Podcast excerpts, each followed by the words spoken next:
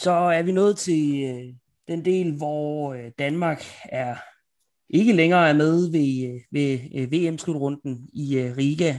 Danmark måtte øh, altså på trods af godt spil undervejs, i hvert fald i nogle af kampene, altså øh, tage til takke med øh, og ryge ud efter øh, grundspillet. Velkommen til Første Kæden, en øh, podcast om dansk ishockey med fokus på den her VM-slutrunde, som jo stadig er i gang, men altså for, nuværende, for nærværende altså er uden øh, danske deltagelse. Jeg er som sædvanligt ikke alene på en forbindelse fra det lettiske TV2 Sportskommentator gennem turneringen og på dansk ishockey generelt, Jimmy Bøjgaard. Jimmy, hvordan, øh, hvordan øh, har VM øh, været så far over i, i øh, det lettiske? Det har været, øh, det har både været godt, øh, og det har også været specielt, og så har det været sjovt, øh, og det har været et øh, stærkt dansk VM, og det er jo selvfølgelig noget af det sjove. Sejren mod Sverige som en stor åbning på VM-turneringen, en historisk øh, ishockey-sejr øh, for Danmark. Øh, og så har det også været en vanvittig turnering med mange overraskende resultater. Så jeg synes, det har været en blanding, øh, og der er ingen tvivl om, at corona også har sat sit præg på og en VM-turnering uden tilskuere, og så alle de her overraskende resultater og nogle højdepunkter med Danmark, og generelt synes jeg er en stærk turnering øh, af det danske hold. Så der, der er mange forskellige indtryk øh, her efter gruppespillet. Og med på en øh, forbindelse fra det øh, måske lidt mindre eksotiske Esbjerg, Mathias Nesen, ishockey-fan, du er med igen, efter at øh, lige at holde en pause i den, i den seneste øh, udgave. Mathias, har du fået mulighed for at se noget, noget god ishockey her de, øh, de sidste par uger? Ja, det har jeg. Det, det har krævet lidt, og der har ofte kørt en skærm, øh, mens jeg har været på arbejde øh, på en eller anden måde. Men, øh, men jeg har da kunne følge med, enten via CD og, og kunne høre på Jimmy og Gren, der har kommenteret, eller så, øh, så har det været via livescore. Men der har der været en del kampe, jeg alligevel har formået at kunne se. Det har været, øh, det har været dejligt at kunne se noget ishockey igen. Og vi øh, vender selvfølgelig tilbage til, øh, til den her VM-slutrunde øh, lige om lidt. Øh, som så vanligt, så skal vi så lige kaste os over, kort i hvert fald, over de her øh, kontrakter, som så småt er ved at ryge ud. Der er nogle forlængelser, der er nogen, der, der i, tager frem Metal-ligaen til, til, til andre ligaer. Og øh, lad, os, øh, lad os tage nogle af de her øh, udlændinge, som, øh, som har valgt at sige øh, farvel for den her gang til Metalligaen, øh, siden øh, vi snakkede sidst, at det er blandt andet øh, Brady Shaw, han tager til, til Ungarn, til Fehervar. Øh, vi har Jesper øh, Tørnberg, som tager til Dalen. Vi har Charlie Theroux, der tager til Ramsburg. Øh, og Shane Hanna, der tager til Pustertal. Jimmy, øh, hvad er det for nogle navne, vi siger farvel til? Det er jo, det er jo store navne, synes jeg. Ja, det er store navne. Shaw, Tørnberg, Saro, øh, Hanna. Det, det er meget store navne. Og selvom øh, Hanna er bak, så vil jeg godt sige, at det, det er nogle store offensive navne, fordi han vejer om noget. Øh, eller om nogen en offensiv spiller. Så det, det er store navne, som øh, skal ud og, og tjene lidt flere penge et andet sted. Øh, og prøve sig af for nogens vedkommende også på en større scene. Øh, Tørnberg måske ikke helt, der er nok andre grunde til det, han skal spille med sin bror i, i Dowlen. Øh, Shaw, han skulle jo afsted, Shane Hanna måtte jo afsted, Saro øh, mester igen, så nu prøver han igen, ligesom han gjorde senest, han blev mester med, øh, med Rungsted. Så mange af de her, de er, de er sådan ret naturlige, og, og de måtte videre. Reed McNeil kan også se, er jo landet i, i Tyskland fra, fra Herning. Øh, så, så der er røget nogle stykker væk, som øh, specielt er, er de her importspillere. Men er det et øh, niveau, vi kan få igen til næste sæson, det her så? Altså med, med det, vi, vi slipper ud i verden nu, er det noget, vi, vi kan få igen med, med de nye signinger, tror du? Altså, det er faktisk lidt svært at sige, øh, hvor det præcis lander. Fordi der er ingen tvivl om, at, at der generelt var bedre spillere øh, rundt om i Europa, end der måske ville være i det ikke-corona-år. Øh, der er så måske også noget om, at, at det kunne have været endnu stærkere i Danmark, fordi mange havde faktisk skrevet kontrakt ret tidligt, og sidste sommer og efterår endte der med at være nogle stærkere spillere ledige, end, end der faktisk var råd til Danmark. Så det kan sådan set godt være, at man kan ramme noget lignende niveau. Det tror jeg også handler meget om prioriteten. Om man øh, prioriterer to, tre, fire kanonudlændinge, i stedet for øh, 6-8 stykker, hvor noget, fordi det skal være inden for budgettet, skal være lidt mere fyldt. Så, så det kan både være lidt klubbernes prioriteter, øh, selvfølgelig pengene, øh, og så kan corona selvfølgelig også komme lidt til at spille ind. Om nogle af nordmarkanerne nu er der, hvor de godt tør satse på en kontrakt i andre ligaer, som ikke bliver lukket ned, eller om de siger, lidt ligesom de gjorde sidste år, jeg tager et sikkert år i Danmark, og vil hellere have et godt år med min familie, og måske tjene lidt mindre, men så måske spille mig til en kontrakt et andet sted. Så ja, jeg tror nu, vi får nogle større, stærke udlændinge se. Jeg synes også, de her leverer jo også nogle aftryk, som viser klubberne, at hvis de vil være med fremme, så skal der også nogle stærke udlændinge øh, til. Så, så må ikke vi får nogle profiler ind igen. Øh, og man så lige rammer rigtigt øh, og får en ny Shane Hanna, det, det er jo ikke sikkert. Men, øh, men det kan godt være, at vi bliver overrasket og, og, og får en, som er en ny øh, Cody Curran eller, eller Wade Bergman. Øh, så det må vi se.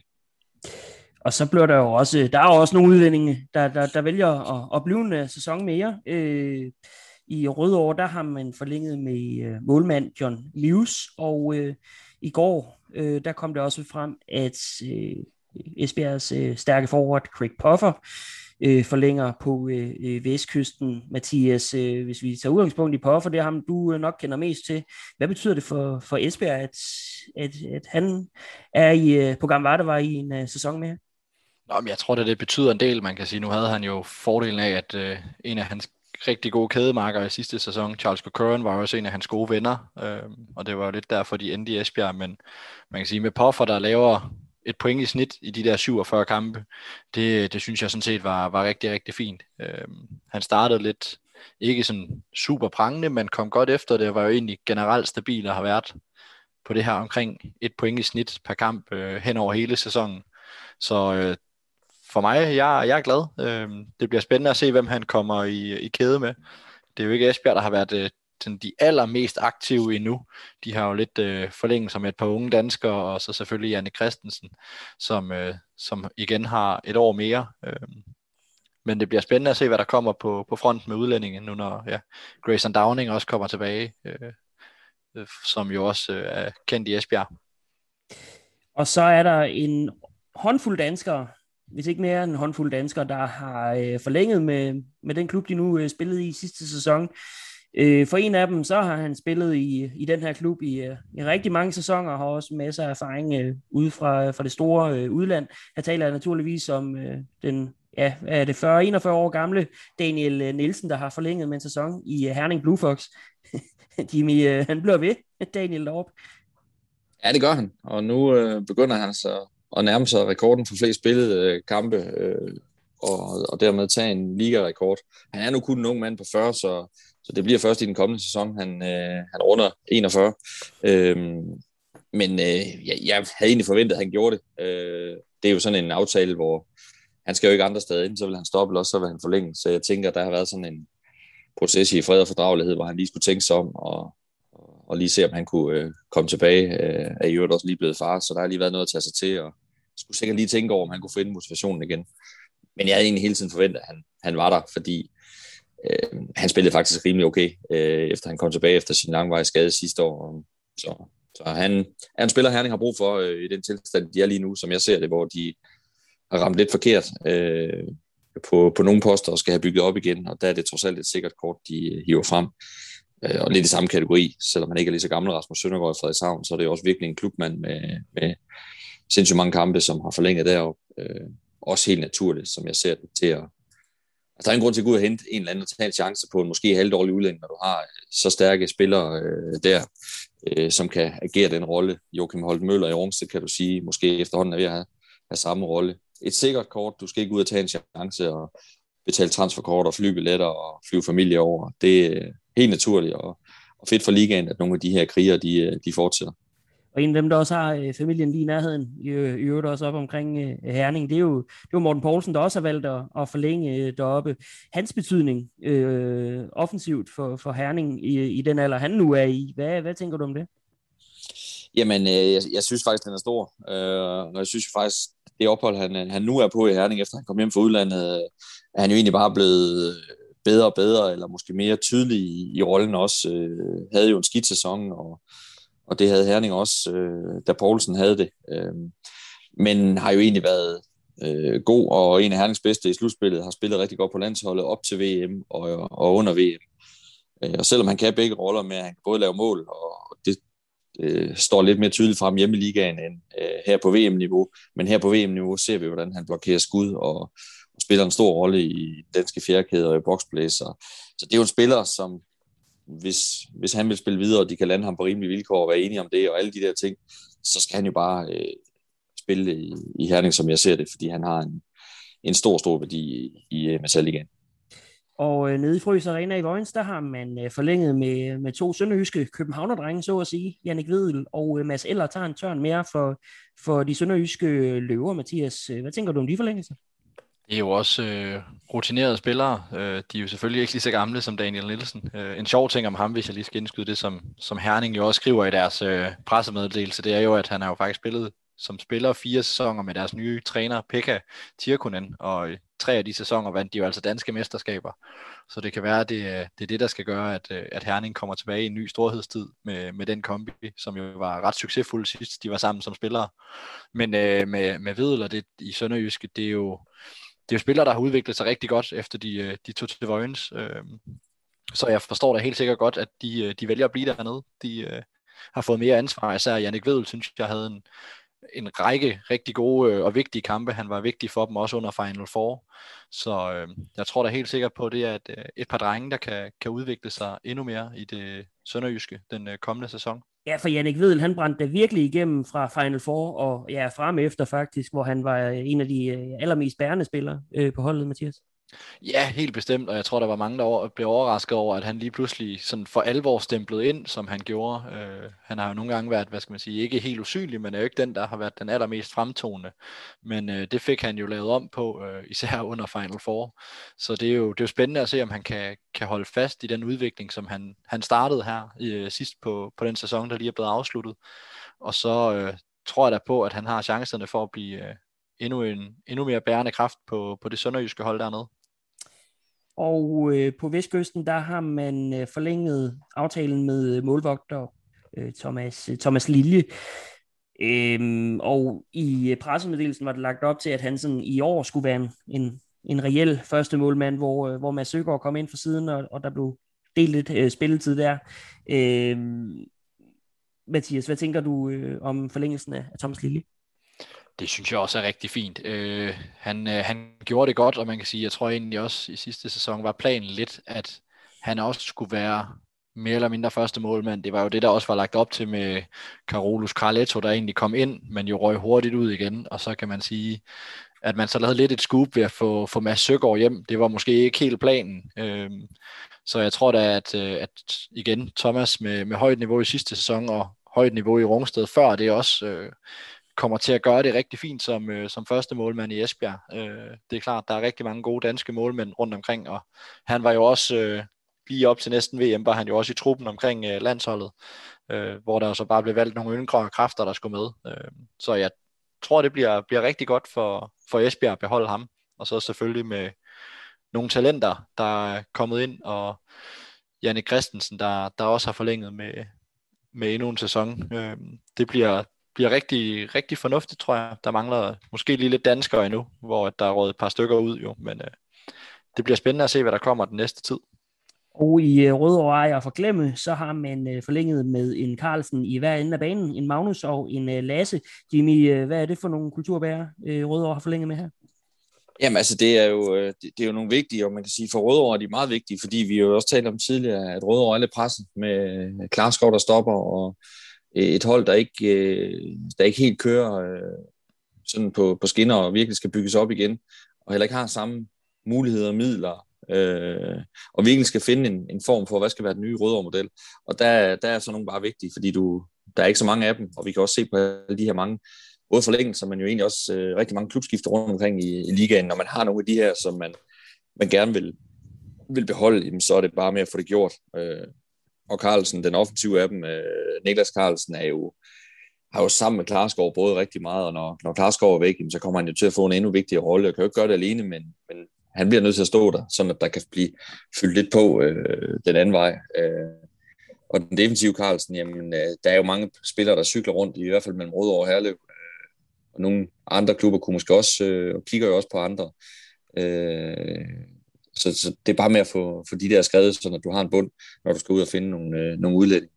Og nogle gange kan, synes jeg faktisk godt, det kan være lidt svært, fordi de ligger så tæt klubberne. Om du spiller i Rødovre eller Herlev, vi sidder, de, de cykler lidt frem og tilbage, og, og de bor få kilometer fra, fra begge klubber, så der har de lidt en anden mulighed, hvis du skal vælge mellem øh, Frederikshavn eller Sønderjysk, eller i øvrigt har muligheden for at vælge. Øh, så, så Københavnermarkedet er lidt specielt, øh, og det er bare med at få papir på dem, som, som du synes. Det tror jeg både, de sidder og tænker i Rødovre og i Herlev. Øh, fordi ellers kan du altså godt lige pludselig stå og mangle to halvbillige spillere, som faktisk er vigtige for, at du har din trup øh, både fyldt op med bredde og kvalitet.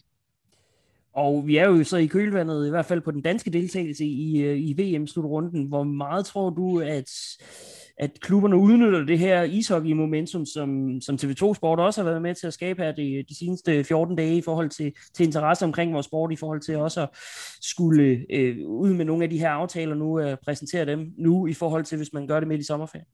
Jamen, det udnytter de helt vildt, øh, og det skal de da også. Øh, få noget omtale. Jeg så, da Danmark spillede den sidste kamp for i forgårs, der kom et par af de her aftaler jo øh, ud helt naturligt, fordi så kan man måske lige ride med på, på bølgen der og få lidt omtale, som man ellers ikke ville have fået. Øh, det synes jeg da er helt fint. Det, det er jo bare med til lige at, at, at sætte det hele i gang. Jeg tror, det var Søndergaard og Vedel, der blev meldt ud den dag.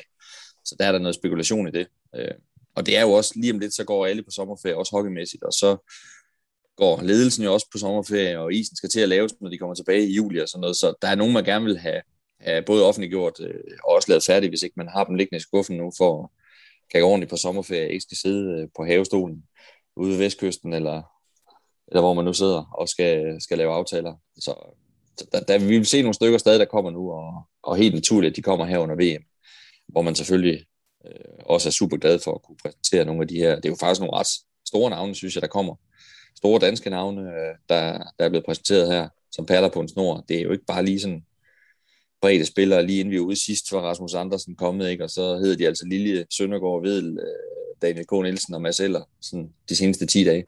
Det er jo nogen, der er kendte navne og også fylder godt på isen.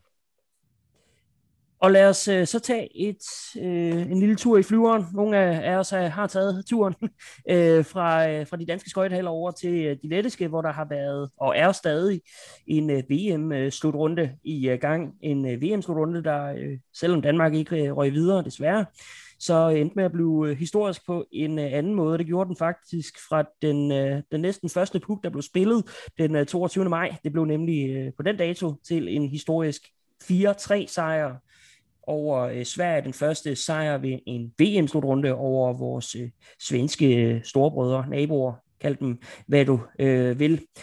Og siden da, så blev det så til et øh, smalt 1-0 nederlag til, til Schweizerne. Siden så kom en forlængelsessejr over Storbritannien. En forlængelsessejr, der måske skulle have været vundet i øh, ordinær spilletid. Det kan vi lige tage lige om øh, lidt. Det blev også et nederlag på 3-0 til den øh, russiske Bjørn. Så kom en 5-2 sejr over Hvide Rusland, et 2-0, et 2-0 nederlag til slovakkerne, og så sluttede Danmark af med et smerteligt 2-1 nederlag på straffe til, øh, til tjekkerne. Og lad os øh, da tage det positive først, Jimmy Borgård. Det her, den her sejr på 4-3 over Sverige, jeg kaldte den historisk, det er den jo, det står sort på hvidt. Hvad betyder det for dansk ishockey endelig at have forskovlen under øh, 3 kroner? Jamen, det betyder, at det var den sidste af de seks store øh, ishockey-nationer, som, som faldt, øh, som Danmark ikke har taget øh, point mod af. Det, man kan sige, der faldt jo allerede, da, da Danmark tog point og vandt øh, i Malmø nogle uger før. Men i VM-sammenhæng var det, blev det så fuldt op af den her 4-3 sejr, og jeg synes, den var, det var fantastisk. Øh, kampen var, var rigtig, rigtig spændende. Øh, og, og det, jeg egentlig hæfter mig mest ved, det er, at når jeg taler med vores kolleger her i, i Riga, inklusive de svenske, så synes de, det var fuldt fortjent. De, de går og siger, at Danmark spillede bedst, Danmark havde fortjent sejren. Og det var selvfølgelig et svensk landshold, der ikke fik det helt til at rulle, men det var ikke noget dårligt svensk landshold overhovedet øh, havde Sverige klart, øh, havde Sverige øh, klaret skærne og var kommet med i slutspillet her i, i VM, så var det et hold, der kunne gå langt. Måske kunne de endda overraske, måske kunne de endda vinde VM. Det er ikke sådan lige noget, der, man måske sidder og tænker så meget på nu, at det er den oplagte VM-favorit, men prøv at kigge på de otte andre, hvem vil du pege på, som siger, at de der, de kommer bare til at køre den hjem fra spids. Det er der ikke nogen, der kommer til at gøre. Øh, så kan vi godt kigge på Rusland og USA og øh, Tjekkiet, øh, Schweiz talte vi lidt tidligere om i turneringen, de er ikke helt lige så varme VM-kandidat, som de var der, men, men Sverige var ikke noget dårligt hold, og Danmark slog dem. Og, øh, og Danmark slog dem også på en måde, hvor, hvor de var bagud på gang og kom tilbage. Øh, og så, så det var, det var virkelig, det var virkelig historisk, og altså, jeg har næsten aldrig set Mikkel Bøtger så god, som han var der, og det er virkelig store ord at sige om en, der har været så god, men hvordan han reagerede i isen der, på et hold, som jo ikke havde ret mange målscoretyper, og fik sat Niklas Jensen scene, og, og, og, og måden Niklas han scorede på øh, generelt i VM, men også mod svenskerne, altså, han fik det jo til at ligne øh, det der svenske målhjørne, et sted, hvor man bare lige hængte et æble op eller et eller andet, og sige, nu plaffer jeg bare den ned, ikke? Altså fuldstændig op i krogen, og så har vi slået Sverige med 4-3, og øh, det VM her vil jo altid blive husket for den sejr mod Sverige. Ja, fordi jeg kommer også til at tænke på det mål her, hvor øh, ja, Mikkel Bøtger, han, øh, ja, han tager den hele vejen næsten hen over blå linje, men i hvert fald før blå linje, og, og afleverer den til, til, til Niklas Jensen, som, som, som med en baghånd får, får den løftet op i, i, i målet. Øh, for mig, der, jeg er jo lige knap nok til, gammel nok til at huske øh, Michael Laudrup og Preben Melkær, da de øh, spillede sammen, men, men er, det ikke, øh, er det ikke der, vi er oppe i forhold til, til ishockey-delen, hvis man skal sammenligne? Ja, jo, altså det er jo altid svært at lave de her sammenligninger, også øh, de store danske hockeyresultater er svære at sammenligne. Jeg kan egentlig ikke lide at, at sætte 1-10 på dem. Øh, jeg kan bedre lige at sige, at, at den her præstation var helt oppe i top. Så, må, så kan vi altid snakke videre, om det var top 3 eller top 5, eller hvad det var, fordi der efterhånden været nogle stykker, der bejler. Men, men det var bare sådan en, det var sådan en dag, hvor vi havde en, en følelse, og når man så det der, øh, og glæden over besejre Sverige, og det gælder jo både som kommentator, eller som fan, eller som spiller, Øh, alle, der, der har en eller anden aktie eller bare en følelse i dansk hockey, stod med den følelse den dag, øh, hvor vi havde besejret Sverige. Og, og den måde, de, de spillede på, altså Bøtger øh, i scenesætteren, øh, og Niklas Jensen målscoren, det, det kan du da godt drage en sammenligning med til, til Laudrup og Elkær, øh, fordi de blev der både kreeret chancerne og plaffet ind, øh, dengang de spillede. Øh, men man kan også finde nogle andre billeder på det, men vi er da helt oppe i den liga for at skal prøve at beskrive det her, øh, der skete, og hvor gode de egentlig var mod. Skal vi huske, altså den der situation, hvor Niklas Jensen scorer det til 2-2, han smider den op med baghånden i krogen, øh, der ligner svenskerne jo kejler, men det er jo altså svenske ligaspillere, dygtige spillere rundt om i Europa, og spillere, som de, øh, som de løber og skøjter rundt og, og øh, broderer og kreerer chancer mod. Øh, fuldstændig fantastisk, og jeg, ja, næsten hører det på mig. Jeg synes jo stadig, man, man får de store følelser af spil, når man sidder og snakker om det og tænker på det. Fordi altså, slå tre kroner i en VM-turnering er fuldstændig sindssygt. Og Mathias, jeg kan jo godt tænke mig at høre dig. Du har jo ikke øh, beskæftiget dig med, med ishockey så mange år, som, som Jimmy har, men hvad betyder det for dig, at, at, at, at, øh, at vi endelig fik, fik skovlen under de der svenskere? Det er jo, det er jo kæmpestort. Øhm, man kan sige, nu har jeg ikke været med i ishockey i så mange år, men jeg kan da huske tilbage til, da vi selv lavede VM her i, i 18, der var jeg en del af organisationen i København, som jo blev invaderet af svensker, og de gik jo hele tiden og råbte, at det var deres by, og nu vandt de selv på hjemmebane. Så det var jo fantastisk, men som lillebror kunne gå, gå ind og drille storebror så meget og, og slå dem. Øh, en ting er jo, at det her det var første gang i, i et VM, men vi skal jo ikke meget mere end en måned tilbage, så slog vi dem jo for første gang nogensinde.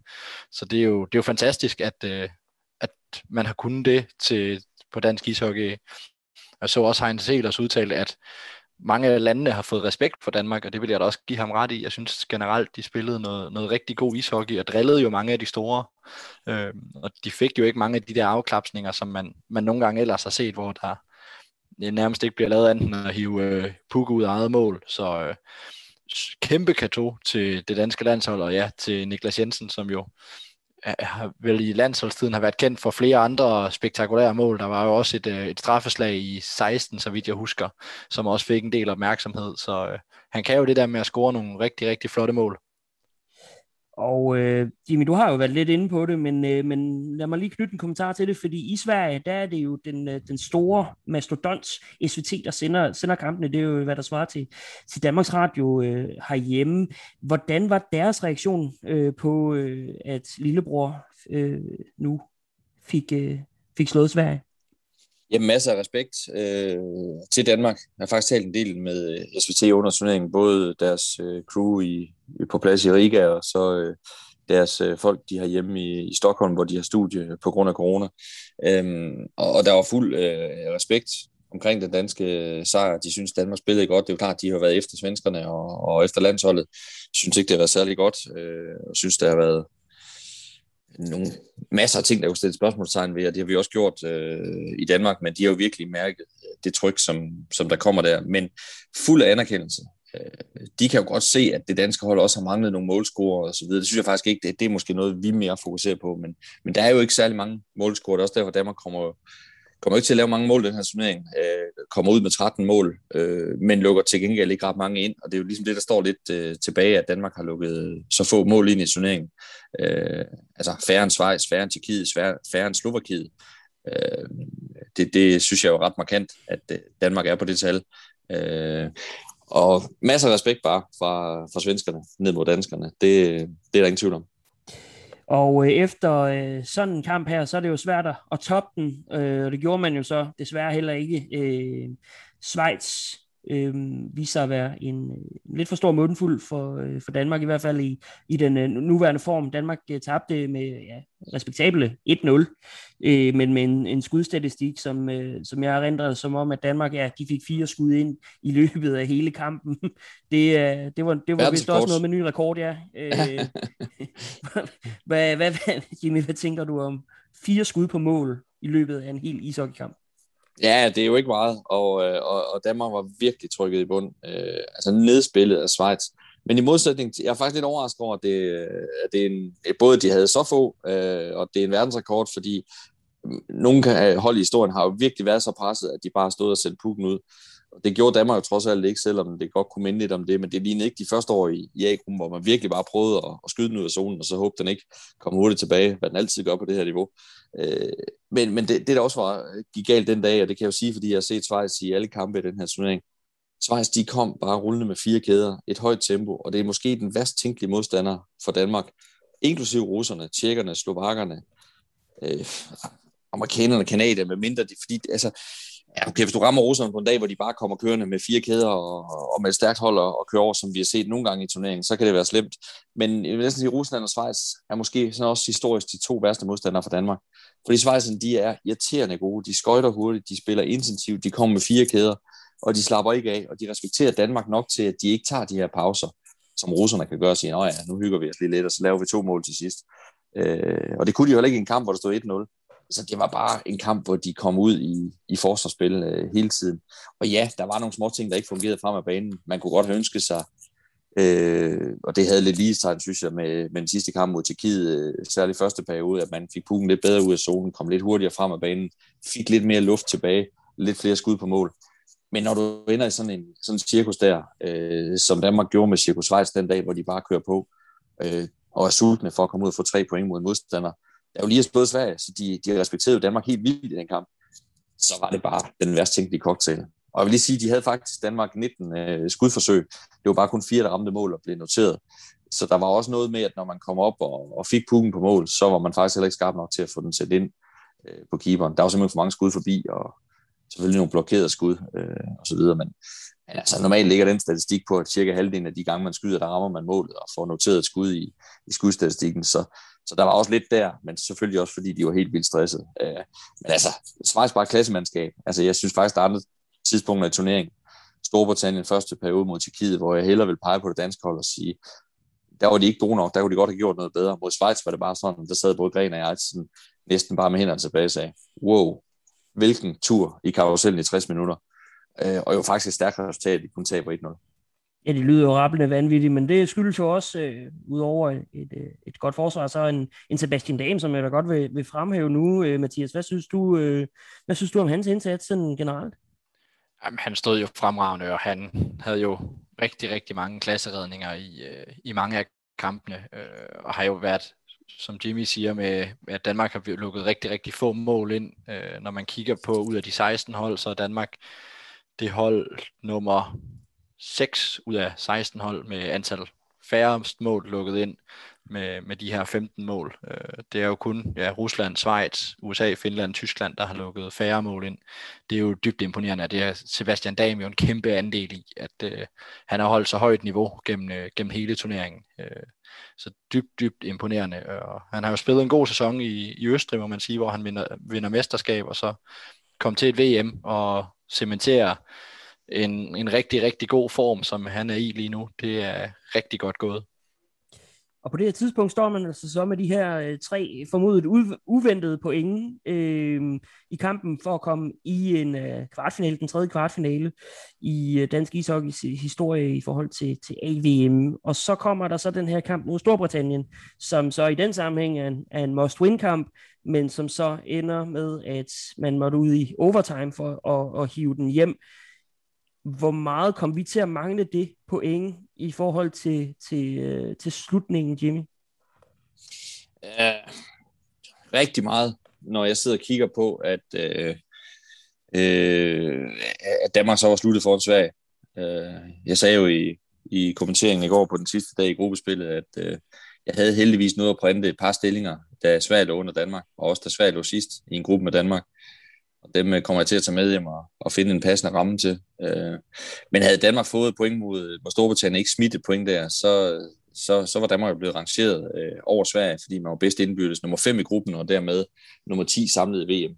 Øh, så, så man kommer til at mangle det point i hvert fald. Øh, så kan man altid spekulere på, hvor kan man andre steder øh, finde noget. Øh, og, men det point, man så fik mod tjekkerne, øh, var jo også stærkt, når man mulighed for et ekstra. Men det er klart, pointtab mod, mod britterne, det synes jeg er lidt det, som, som jeg sidder og, og hæfter mig med, som, som den største plet selvfølgelig, øh, set over de syv kampe. Men, men jeg synes, det er fedt, du nævner damen og de 15 mål imod, og, og man må også bare sige, kigger man på de syv kampe, øh, og mod trods alt nogle klassemodstandere undervejs, så bliver der altså lukket øh, 3, 1, 2, 3, 2, 2 og to mål, det sidste straffe, ind øh, mod Danmark. Øh, altså ingen af de der på bare 5-6 mål eller noget. Det er jo fuldstændig vildt at ligge på to mål i, imod i snit i en hel turnering. Øh, og det er jo det er jo topklasse i den her gruppe. Sverige lukker et mindre ind, og Rusland øh, fem mindre ind, men det er så Danmark øh, tre på den liste. Så, så der, der, er nogle, der er også nogle milepæle, synes jeg, der, der man godt kan sætte øh, øh tjek ud for, øh, man opnåede. Men hvis jeg lige skal prøve at drive den tilbage til, til, til den her øh, ja, lidt kedelige afslutning, der var mod, mod Storbritannien. Hvad, hvad er det, I tror, der gør, øh, Mathias, at, øh, at, at, at danskerne smider den med ja, hvad det, et, et par minutter tilbage, øh, den her 2-1-føring, de har?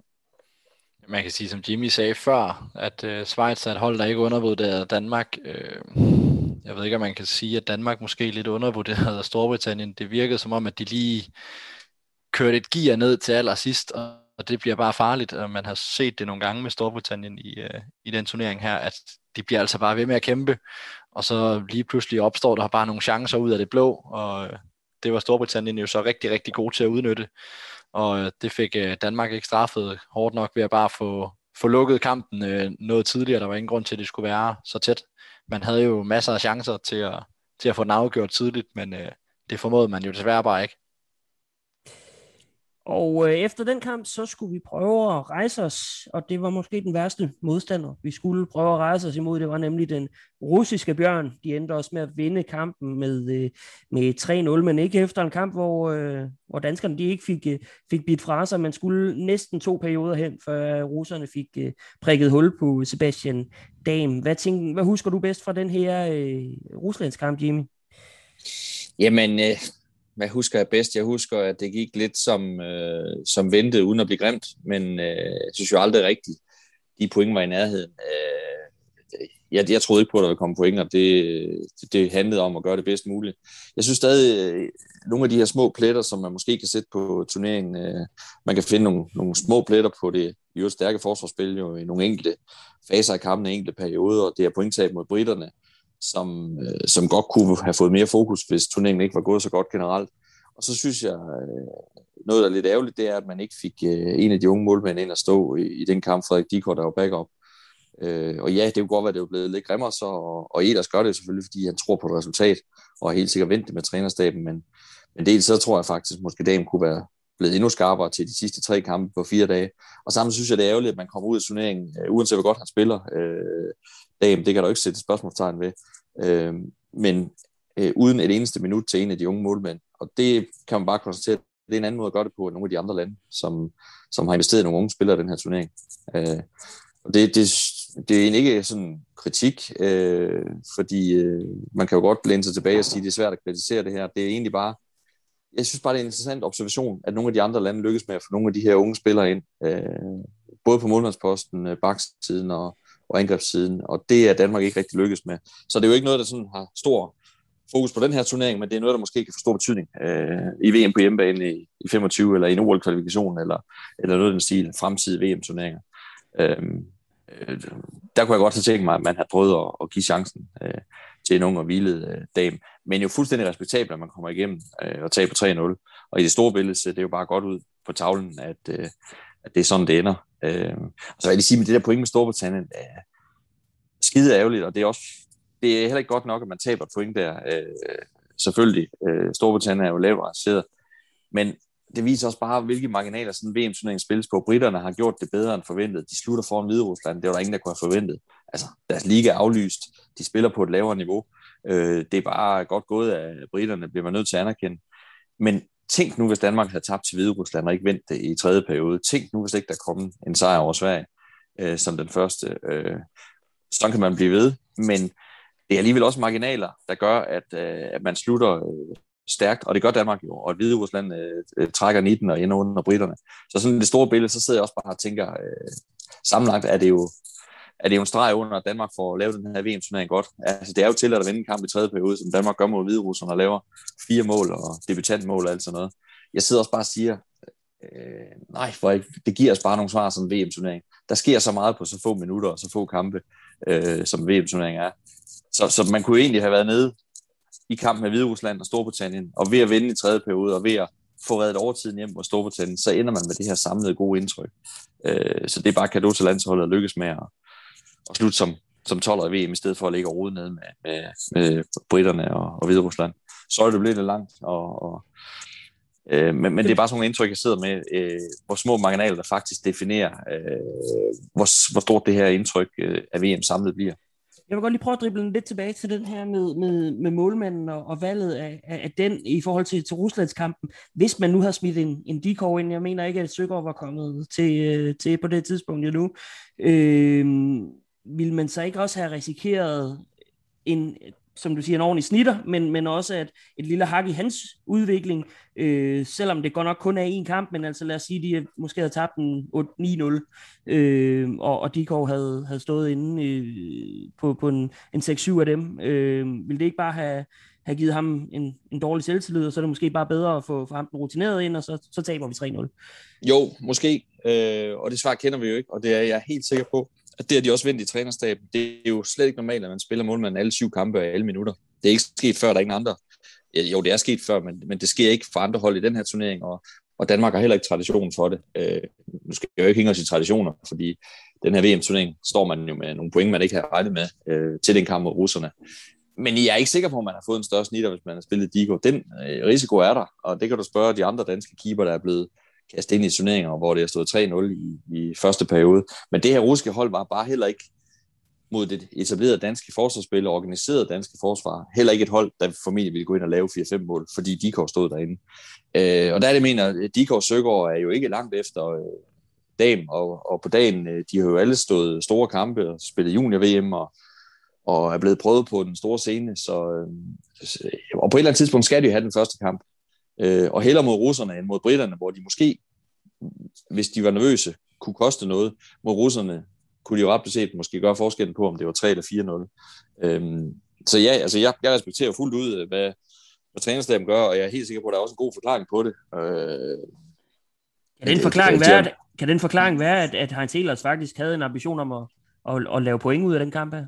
Ja, det tror jeg da helt sikkert. Altså, ja, han er jo nok ikke så naiv, han sagde, at nu skal vi bare ud af point, men jeg tror da helt sikkert, at Danmark havde selvtillid. Øh, tænk på, at man kommer ind til den her kamp og har vundet to ud af tre kampe, så jeg kan da sagtens forstå, jeg kan også godt lide det der med, at man altså mod et russisk hold stadig vil ind og spille på chancen. Og det gør man jo. Altså man signalerer jo med dagen, at vi går ind for at spille den her. Og, og det kan alle da godt lide øh, at se. Det er mere, når vi kommer ud hele spillet. Det var jo den chance, og det kunne man allerede der se, for at få spillet endnu. Øh, og, øh, og, og der mener jeg godt, man kunne have, have investeret lidt i, øh, i fremtiden. Men altså, som vi også snakker om lidt undervejs i vores øh, sendinger for VM, at øh, Ehlers tager selvfølgelig både ansvaret og tager beslutningen sammen formentlig med sin målmandstræner og sin øvrige trænerstab, og måske nogle af spillerne også, måske endda med damen. Øh, og det er jo ham, der skal have en målmand ud om 3-4 år, som har fået noget erfaring. Øh, så selvfølgelig skal han nok få løst det her på anden vis øh, i, i en masse gode testkampe og så videre. Men, men her var chancen for at spille en øh, VM-debutant øh, i målet, som mange af de andre lande er lykkes med. Det, jeg konstaterer bare, at det er der mange lande, der har fået investeret lidt i, og, og det, det lykkedes Danmark ikke med. Men det var selvfølgelig også på bekostning af, af et meget stort VM set med danske briller. Øh, og man kan ikke få det hele, så det er bare en observation, øh, at som blev det. Og et øh, stort VM, det blev øh, også større, fordi at Danmark så endte med at vinde øh, den kamp øh, over Hviderusland, som de øh, var sat til at, at skulle vinde, kunne man nok godt sige. Danmark øh, var ikke helt favorit måske, men, men, men, men, men, men 50-50 kan man måske godt kalde den kamp med, med et lille overvægt til, til, til Danmark. Den kamp så så godt nok ud til at hælde hviderussernes vej ind til nogen tog ved det danske landshold i en uh, tredje periode, som, uh, som nok også vil gå over i historien som en af de, uh, de sjovere danske VM-perioder. Danmark vinder uh, fjerde, uh, tredje periode med 4-0 i en kamp, der ender 5-2, Mathias. Den her tredje periode. Fantastisk. Ja, der gik det jo uh, lige pludselig stærkt, må man sige. Øhm, og nu som Jimmy nævnte, både med, med Storbritannien, det er ærgerligt, man smider et point, og det er overraskende ved, ved Sverige. Øhm, helt generelt kan man jo sige om den her VM-slutrunde, at der har overraskelserne jo lidt stået i kø. Øh, og ja, det så jo ikke super godt ud for Danmark i, i et pænt stykke tid i den her kamp her, men så kom der gang i den på, øh, på isen, og det var jo det var jo dejligt, at man fik de her point, øh, og det var det, der jo også kunne være med til at holde, øh, holde godt øh, liv i det håb, der var om potentielt en, øh, en kvartfinale, så det var jo også lidt en pligtsejr, kunne man sige, når man, øh, når man nu gerne øh, begyndte at sigte lidt mod det. Så øh, det var jo, ja, det var ikke prangende, men, men det var jo det, der skulle til. Men Jimmy, hvad var det danskerne så gjorde anderledes i den her tredje periode? For de hang jo med, med en vis ende i, øh, i vandskorben øh, i, i to perioder, så, som jeg husker kampen. Øh, men så, så, så er der et eller andet, der lige pludselig øh, blev sluppet frit. Ja, og det, det er jo klart, der kommer jo de her enkeltmandspræstationer. Øh, først er der Esbjerg, der, der scorer sit første mål øh, og kommer ind, og han er VM-debutant, der kommer ind og scorer sit øh, første mål og har fået chancen øh, i, i en kæde, der lige pludselig kommer ud med et vigtigt 2-2-mål. Der er From, der laver den her vilde detalje, hvor han løfter pukken over en modstanderstav, og så bare blæser afsted, hammer den op i hjørnet, øh, eller trækker den op med håndledet, men et fantastisk godt mål øh, Øh, på det tidspunkt. Bare slynger pukken deroppe, lige da der var brug for det. Så kan man sige, det var sådan en dag, altså alt ruller jo ikke bare et VM-turnering, vi kan jo godt sidde her og håbe, at nu skal de bare gøre det og dat. Sådan er det jo ikke altid. Det der, det var et eksempel på os. Det så ikke så godt ud, og det hang lidt, og man kom ikke frem til så meget de første to perioder. Men nogle gange handler VM også om at få de perioder spillet væk, og så få justeret. Øh, og så skal der selvfølgelig komme noget, som der kom der nu. Jeg synes, der kom uventet meget i den tredje periode. Det var jo det, der gjorde den så, så euforisk. Men øh, altså, mod Sverige kæmper de helt vildt. Mod Schweiz er de bare fuldstændig kørt. Mod Storbritannien er de lidt mere styrende, og russerne kæmper de imod. Og det samme ender de med at gøre senere mod tjekkerne og slovakkerne. Men det gør de jo også mod hviderusserne, mod et ligeværdigt hold. En kamp, der spilles i et andet tempo, hvor Danmark kan være med, men hvor, øh, hvor det handler om også at holde stand bagud for at give sig selv chancen for at vinde. Og det gjorde de jo. Øh, og så havde de jo også lidt en tendens, og det var ikke bare en tendens, det var helt fast i, i VM. De kom bagud simpelthen øh, i stort set alle kampe på nær den mod tjekkerne. Og så skulle jo igen spille for baghjul og have hentet den hviderussiske føring. Øh, øh, og, og hviderusserne ved en anden periode og fører før tredje, så, så det var en, det var en fuldstændig vild tredje periode. Men nogle gange skal man give sig selv definitivt chancen, og damen skal tage det, der skal til, for at man har chancen for at lave de mål. Og så skal jeg da altså lige lov for, at de kom. Så på den måde blev det jo en mindeværdig periode. Også man må jo sige, at øh, når man så sad og, og, og så og hørte kampen øh, øh på, på TV2 Sport, så gik øh, du og Gren jo lige en, en oktav op og et par decibel op. Hvor sjov var den tredje periode at, at kommentere for jer? Ja, det var fantastisk. Øh, det, ja, det er på 3-2 målet, der kigger jeg på Gren, og han råber bare, og så tænker jeg, okay, så råber vi sgu. Ja, vi når jo ikke at tænke. Øh, det, og det var jo, det kom relativt hurtigt efter øh, 2-2 målet, og øh, man sidder lidt i sin egen verden, og og ja, lige dele lettet og, og fokuseret, fordi nu har man lige fået 2-2, og ved, nu venter der nok en tæt og en spændende tredje periode, og så er der ikke engang gået tre minutter, så styrer der frem afsted og laver det mål, som også er hans første øh, VM-mål. Øh, og Mark Lauritsen scorer et par minutter senere, øh, og True faktisk også kun et par minutter senere. De kom sådan på, som perler på en snor, øh, ender de ikke med at lave fire på syv minutter eller sådan noget, øh, godt og vel. Øh, så det var, det var virkelig uvirkeligt, fordi du sidder jo der og forventer egentlig, at det skal være, som det har været i 40 minutter, en eller anden øh, hård, fysisk, defensiv krig mod nogle store hvide russiske spillere, og måske håbe på, at du kan få den i overtid og vinde den. Og så kommer de bare og laver sådan nogle fede offensive mål. Øh, så er man jo nødt til at slippe det hele løs. Øh, det kunne vi jo tydeligt mærke, det, det gjorde jeg også hjemme i Danmark. Det er fantastisk. Øhm, så øh, var der, begynder der så, så småt at knytte sig nogle forventninger til, til det danske landshold i forhold til at måske at kunne kvalificere sig til den her kvartfinale, som er, ville være tredje gang øh, siden øh, Danmark rykkede op i, i A-gruppen, og øh, for at det skulle kunne lade sig gøre, så skulle man have et, øh, et godt resultat mod øh, Slovakiet. Øh, og den ender jo så 2-0 til, til slovakkerne, Mathias. Øh, hvad tænker du om det resultat? For den kom jo, de to mål, de kom jo relativt sent i, i tredje periode. Øh, vi, vi er faktisk syv minutter hen i tredje periode, før at, at slovakkerne får hul på dagen. Ja, det er jo ærgerligt, man kan sige, fordi danskerne spiller jo faktisk en, en ganske udmærket kamp. Øh, igen, de, de har også nogle chancer til allersidst, hvor de egentlig er bagud, hvor at slovakkerne tager et par, par slashing-udvisninger til aller, allersidst, som man jo så desværre heller ikke, øh, ikke får udnyttet. Øh, og man i den kamp har, er det 24 skud på mål, eller noget i den stil, så man har jo sådan set skuddene til det, men man formår jo ikke helt at, at få den det sidste stykke ind over stregen, og de havde sådan set også nogle, nogle halvstore chancer, hvor det, det lige var de sidste marginaler, der manglede. Det er jo, det er jo selvfølgelig ærgerligt, fordi at øh, slovakkerne lå jo også over, og man kan sige, det blev måske også mere tæt for slovakkerne, end de måske lige havde regnet med. At, øh, jeg tror, at der var, de havde måske regnet med, at de skulle, øh, skulle køre lidt nemmere hen over Danmark, end de egentlig gjorde. Så, så det var ærgerligt, og igen, med de, de rigtige chancer og en lille smule held, var det jo måske også en kamp, man kunne have, have taget ud i en overtid og fået et enkelt point. Øh, der var ikke øh, mange marginaler, der skulle have været anderledes der. Og jeg, jeg, jeg husker, altså jeg, jeg var jo jeg var sådan rimelig optimist omkring, at, at, at danskerne de skulle kunne gøre noget ved Slovakiet, og, og jeg må nok også indrømme, at øh, min optimisme den beror sig på noget, øh, på noget der skete øh, for, for 11 år siden nede i, øh, i, i Køllen. Øh, så, så det kan man jo nok ikke bruge til, til så meget, men, men Jimmy, hvor, hvor tæt er Danmark kommet på det her øh, slovakiske landshold? Tæt, og som nation er Danmark kommet tæt. Jeg synes også, det er en, øh, vi kan forvente at konkurrere ligeværdigt og måske bedre ind de kommende år. Øh, Slovakiet lugter jo stadig for os, der kan huske det, at Tjekoslovakiet og den gyldne generation, der kom ud, de blev verdensmester i 2002, efter kun at have spillet otte år i, i VM under Slovakiet, og i øvrigt skulle hele vejen op D, C, B og A-gruppen, og så blive verdensmester efter otte år, inklusive tre oprykninger. Det er jo fuldstændig sindssygt. Øh, men, men det er jo ikke den samme generation nu. Øh, de gamle spillere der, de er enten stoppet eller, eller ikke med på landsholdet mere, og det er en ny generation, de prøver at føre frem. Og både på junior sammenhæng og ligamæssigt, øh, der har slovakkerne ikke det samme. De har selvfølgelig nogle dygtige i NHL, men det har vi også. Øh, så det er en nation, jeg synes, Danmark skal sammenligne sig med, øh, og også sagtens kan. Og det kommer vi til at gøre, tror jeg, i rigtig mange VM-turneringer og på verdenssangen næsten i, i de kommende år. Og på trods af det her nederlag, så havde Danmark jo faktisk stadig en, øh, en mulighed. Der var nogle ting, der skulle gå op i en højere enhed for at, at, øh, at man kunne kvalde sig til den her kvartfinale, som jo må være ind med at være målet.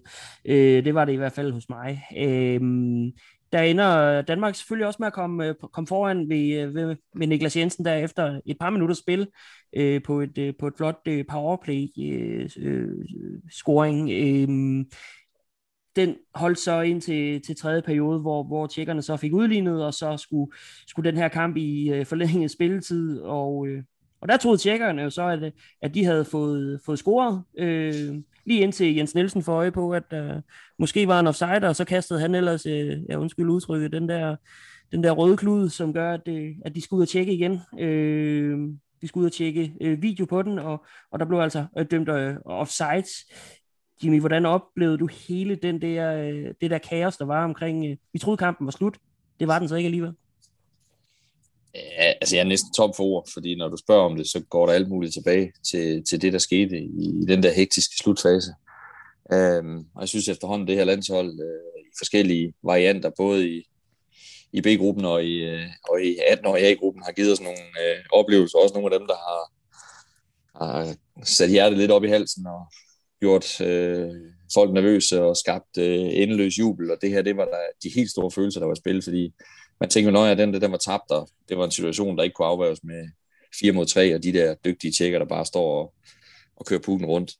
Men det, det her så sker, altså det jeg faktisk synes er mest bizarre ved det der, det er, jeg, jeg ved faktisk ikke, hvor tydeligt man ser det på tv-billederne, fordi da vi siger det og ser det, der er det i hvert fald ikke på tv. Jeg tror, de klipper det på efterfølgende, men, men jeg står og kigger over på, at de har, de har rullet den røde løber ud, øh, og så bliver de bedt om at pakke den sammen, og spilleren bliver kør, bedt om at køre tilbage, og det er der, vi bliver opmærksom på, hey, der foregår noget her.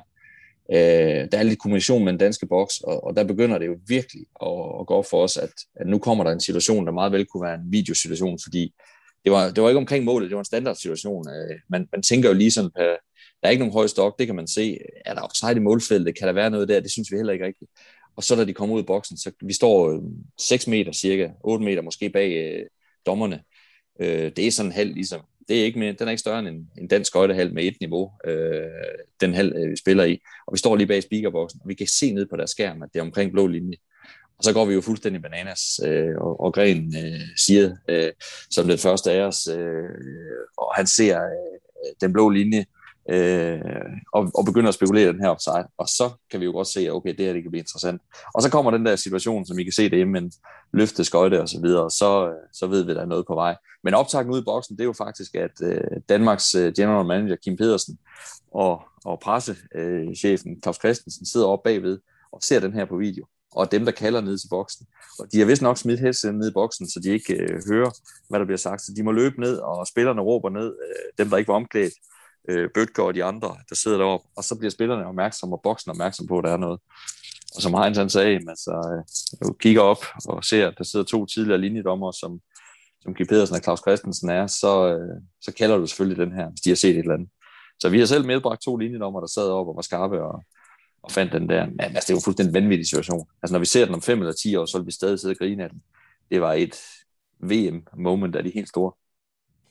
Og jeg må jo indrømme, jeg troede simpelthen ikke, man kunne kalde en offside på, på efterkrav, men, øh, men det kunne man jo øh, så øh, heldigvis. Vi ender jo så med at tabe den her efter, efter straffeslag alligevel, hvor ja, det er jo så også øh, måske endda lidt historisk. Alle mål går næsten ind øh, på, på straffeslag. Øh, kan man, kunne man have gjort noget anderledes øh, der, øh, Jim? Jamen altså, der kommer jo den her situation, hvor han skifter Dame ud. Du kunne selvfølgelig have skiftet, øh, han kunne selvfølgelig have skiftet med Søger ind fra start, men det synes jeg har været unfair mod dagen, der spillede så flot og skulle have lov til at vinde den her. Og så prøver han et eller andet, fordi der er gået øh, en stribe mål ind, øh, hvilket jeg synes er okay på det tidspunkt. Men hvad skal du gøre anderledes? Jeg synes jo, de gør det perfekte. De laver tre klassemål på straffeslag. Normalt bør det jo være nok til at, at minimum bringe en kamp ud i, i 6. runde og lade konkurrencen fortsætte. Øh, tjekkerne var gode, øh, men øh, altså, du kunne ikke rigtig gøre noget anderledes. Jeg synes ikke, at de kunne gøre noget anderledes. Altså, havde dagen taget en mere, så havde vi måske været videre, men altså Niklas Andersen står jo med den mest utaknemmelige opgave til sidst, hvor tjekkerne så vælger at skifte målmand og få lov til at skyde det sidste straffeslag som, som debutant. Øh, så nej, det vi kunne have gjort mere, det var ham, der sad op på, på lægterne, øh, Bøtger. Øh, for han har selvfølgelig skulle skyde af de straffeslag, og måske var kampen blevet afgjort inden med ham på isen. Øh, jeg synes bare, de gav den chancen, og, og, og gjorde, hvad der skulle til. Og vi må bare sige, at Danmark får et point og tager den ud i straffeslag, så vi alle sammen sidder og, og kan følge en meget mindeværdig kamp. Øh, det var, hvad man kunne komme ud af. Man kunne have tabt 3-0 til et klassemandskab, uden vi kunne have sagt noget som helst til det. Så øh, det var faktisk en rigtig stærk landskamp, synes jeg. Og øh, det ender jo så med, at Danmark må, må, øh, må til hjem øh, med en, øh, ja, hvad blev det nu, en, en 6. plads i, i puljen. Mathias, hvad, hvis du skulle knytte en, en karakter på, på, på landsholdets performance i øh, uh, 2021 i Riga, hvordan, øh, hvordan vil den lyde? Jeg synes at det er godkendt. Man kan sige, de taber knepen til et tjekkisk hold, der går ind og slår Slovakiet 7-3 dagen efter. Det, øh, det synes jeg også er værd at bemærke, at, at det var altså meget, meget tæt på for Danmark. Og det siger jo nok også lidt om, om nogle af de andre kampe, de har haft, at som Jimmy også har sagt, de var jo ikke særlig langt væk i mange af de kampe, hvor man taber. At man bliver ikke totalt udspillet, og det ene og det andet, som man nogle gange ellers har set. At, øh, og igen, ja, med Tjekkiet tager dem ud i straffeslag. Øh, dybt imponerende. Øh, Dam står fremragende, og ja, Niklas Jensen brænder isen af flere gange. Så jeg synes, øh, overordnet set kan man sagtens godkende den her VM-turnering, og jeg synes, at det, det lover godt for, for fremtiden. Og øh, din, øh, din karakter, hvis man skulle smide et, et lille tal på, Jimmy, hvad, hvordan vil det lyde? Åh, oh, det ved jeg ikke, fordi jeg er jo stadig mest til den gamle karakterskala. Det bliver ændret hele tiden, så det kan jeg jo ikke finde ud af mere. Men øh, jeg, jeg, jeg synes, jeg er, jeg er absolut også i godkendt, og jeg er også i mere. Øh, jeg sagde inden den her turnering, og vi havde meget fokus på. Jeg sagde også, når vi snakkede, øh, Gren og jeg i researchen til det, og nogle gange har jeg sagt til Gren, hvor, hvor skal de her mål komme fra inden turneringen? Øh, og det er jo ikke, fordi der er dårlige målscorer, men det er jo en svær gruppe og uden øh, den der spids fra NHL måske til at, at forstærke øh, holdet, der, altså bare en eller to målscorer mere havde, havde gjort noget for hele balancen på holdet. Og så synes jeg faktisk, når vi kigger tilbage, jo, svaret er, at målet skulle komme fra Niklas Jensen og Bøtker, og Markus Lausen, øh, bedste bakke i turneringen i, i gruppespillet, rent pointmæssigt. Øh, der var nogen, der trådte frem helt vildt, og så var der nogen, der blandt andet i tredje periode mod Hvide Rusland, øh, gav os noget, som vi for altid vil huske og, og, og takke dem for, øh, og som vi ikke havde troet ville komme på samme tid inden for så få minutter i en VM-turnering. Så, så på den måde synes jeg, at man fik presset det ud af, af flasken, som, øh, som der var til i, i den her turnering. Og altså, vi sidder i os og spil på mod Storbritannien, som vi har gjort, at vi sluttede foran Sverige. Det er pisse ærgerligt, at man ikke får den, men, men der er mange minder at tage med for den her VM-turnering. Og det, jeg, jeg, synes, jeg tror, det er første gang, jeg kan kigge tilbage på en VM-turnering i, i 18 år og sige, jeg kan ikke finde en eneste spiller, som, som jeg vil sige, okay, han slog ikke helt til, eller han var der ikke helt. Alle 28 spillere i truppen, 27, øh, nogle selvfølgelig meget lidt i spil eller ikke i spil, men der er ikke en eneste, hvor jeg kan sige, mm, der ramte man lidt forkert, eller han ramte ikke helt niveauet. Øh, det, det synes jeg er super, super stærkt. Så ud fra forudsætninger, synes jeg faktisk, de her gutter, de har kæmpet rigtig, rigtig godt og meget i egen zone. Og nogle af de her spillere, ikke alle, fordi nu kommer der nogle NHL'ere, men i forhold til den her OL-kval, hvordan kan man bruge den her turnering? Fordi det er jo som sagt ikke alle af de her spillere, der så kommer til at være med der. Ja, altså, ja, man kan bruge den rigtig meget til det her grundspil, fordi ellers vil du spille på den samme måde, og nu handler det om at få de her NHL'er, der kommer ind til at acceptere, at nu starter vi altså med at forsvare. Øh, fordi det var noget, der kiksede sidst i OL-kvalifikationen i, i Minsk. Øh, og jeg kan godt forestille mig, at der måske ikke bliver skiftet helt lige så meget ud, som man måske vil tro, hvor man bare tager alt fra øverste hylde, fordi man kommer til at skal bruge nogen i en tredje fjerde kæde, der accepterer at tage de her minutter i boxplay og egentlig bare holde nogle af modstanderne væk, for at nogle af dem, der kommer ind, NHL'erne for eksempel, kan, kan komme til at, at stråle i, i ol Så, øh, så det handler om systemet. Øh, stærk målmand, godt forsvar, og, og der kommer masser af målscorer ind øh, der, og det skal selvfølgelig også fungere. Men, øh, men det er slet ikke i tvivl om, at det nok skal komme til at spille, øh, inklusiv powerplay. Så jeg, jeg synes, man har fået en rigtig god øh, grundsten til det her. Øh, jeg synes, det er bedre, at Danmark har spillet VM tre måneder før OL-kvalen, hvor man stod godt i egen zone og var organiseret, end at man har haft et godt VM, men hvor folk havde flagret rundt, og vi lige pludselig havde set store individuelle præstationer. Men, men det her system, det er det, der skal bringe øh, Danmark til OL. Og øh, så lad os øh, tage turen hen over Øresundsbroen til, øh, til Sverige, fordi de ender øh, en plads over Danmark. De ender på den her øh, femteplads i, i puljen. Det er ikke nok til at komme i kvartfinalen, og øh, lige så sikkert det er, at øh, Sverige de laver et topresultat til Eurovision Song Contest, lige så sikkert, der er det, ja, hvis ikke mere sikkert, der er det altså, at øh, svenskerne de laver et øh, godt resultat til, øh, til VM i øh, ishockey, men øh, de må altså tage til takke med en bustur hjem til, øh, til et øh, surt ishockeymiljø hjemme i øh, Sverige. Mathias, hvad tænker du om, at Sverige de ikke er med i kvartfinalen? Jeg sidder allerede og smågriner lidt, men det er ikke, det er ikke for at være hundelig over for Sverige, det er simpelthen, fordi jeg stadig er overrasket.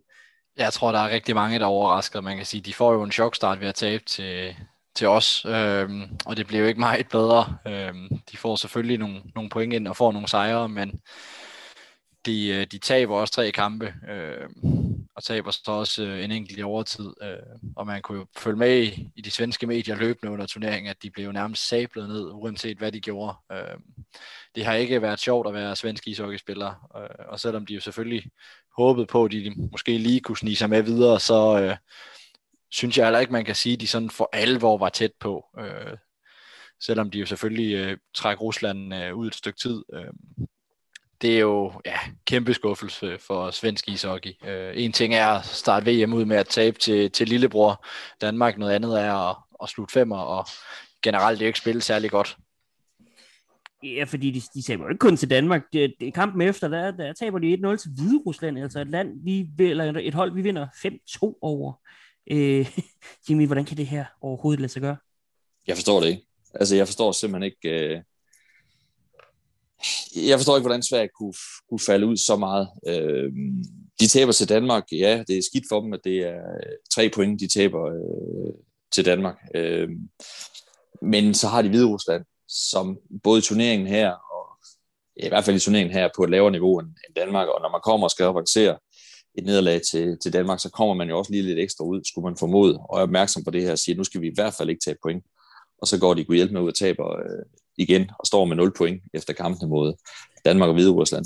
Og det er jo katastrofen for dem. Altså katastrofen for dem, det er jo, at de står med 0 point der og ikke har fået bare 1, 2, 3 point, så havde de jo kunne spille sig videre på en eller anden måde, tror jeg, i det scenarie, der var opstået senere. Øh, de slår Schweiz 7-0, og der, der er de for første gang alle øh, i, i skøjteløb og bevægelse og spiller som et hold. De spiller fantastisk godt mod Schweiz i starten, og man kan med det samme se, nu er der et nyt niveau. Men de kom simpelthen bare... Øh, at starte med at tabe 6 point til, til to øh, lavt rangerede nationer, det endte med at være, være det, der bed dem hele, hele vejen igennem. Øh, og det er bare det er bare for ringe. Altså, der er ikke rigtig noget at sige til det. Det er jo trods alt gode spillere, øh, så der er ikke rigtig nogen undskyld for det. Jeg sidder og kigger ned over truppen nu. Øh, det, er, det, er, altså, det, det, det er mange spillere, og det er mange med, med NHL-erfaring. Der er i hvert fald en god slat med NHL-erfaring. I forhold til, hvad de tidligere er stillet op med, så er det her vel ikke så dårligt, at man skal misse et slutspil. Overhovedet ikke. Og de havde også dårlig attitude af en kæmpe, for eksempel fra Los Angeles Kings og sådan noget, brugt tid på i starten og diskutere med dommer og de der ringnationer, som han tydeligvis synes, han var for god til at spille mod. Men, men han sidder altså på en café i Stockholm nu, mens der er otte, der spiller slutspil, og det, det blev bare lidt billedet, synes jeg, på, på svenskernes VM. Øh, og, og de har spillere, der er gode nok, men de har også nogle, eksempelvis NHL-spillerne, måske lige bortset fra øh, Victor Olofsson, øh, lever lidt op, og et par stykker andre kommer respektabelt ud. Men, øh, men de var historiske, men de var historisk ringe, og øh, de kommer til at evaluere grundigt på den her. Øh, de var bare ikke gode nok, men, øh, men jeg vil sige, det, det er stadig noget, som er chokerende for hockeyverdenen at observere, at, at svenskerne kunne ud, fordi så dårligt var det hold altså heller ikke øh, på papiret. Og så kan vi jo sidde og, og snakke om, at de ikke er, er dårlige på papiret, øh, de her svenske spillere. Øh, så, så må det her vel også falde tilbage på, på, på en Johan Garbenløv, øh, som er, er træner derovre. Øh, skal han, skal han ned og kigge på arbejdsformidlingen, som det hedder i Sverige derovre?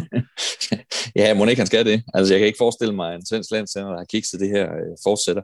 Men det der, der er store problem, det er, at det er et OL-år næste år. Altså, der er kun ni måneder til OL og, øh, og så kommer der et VM lige efter.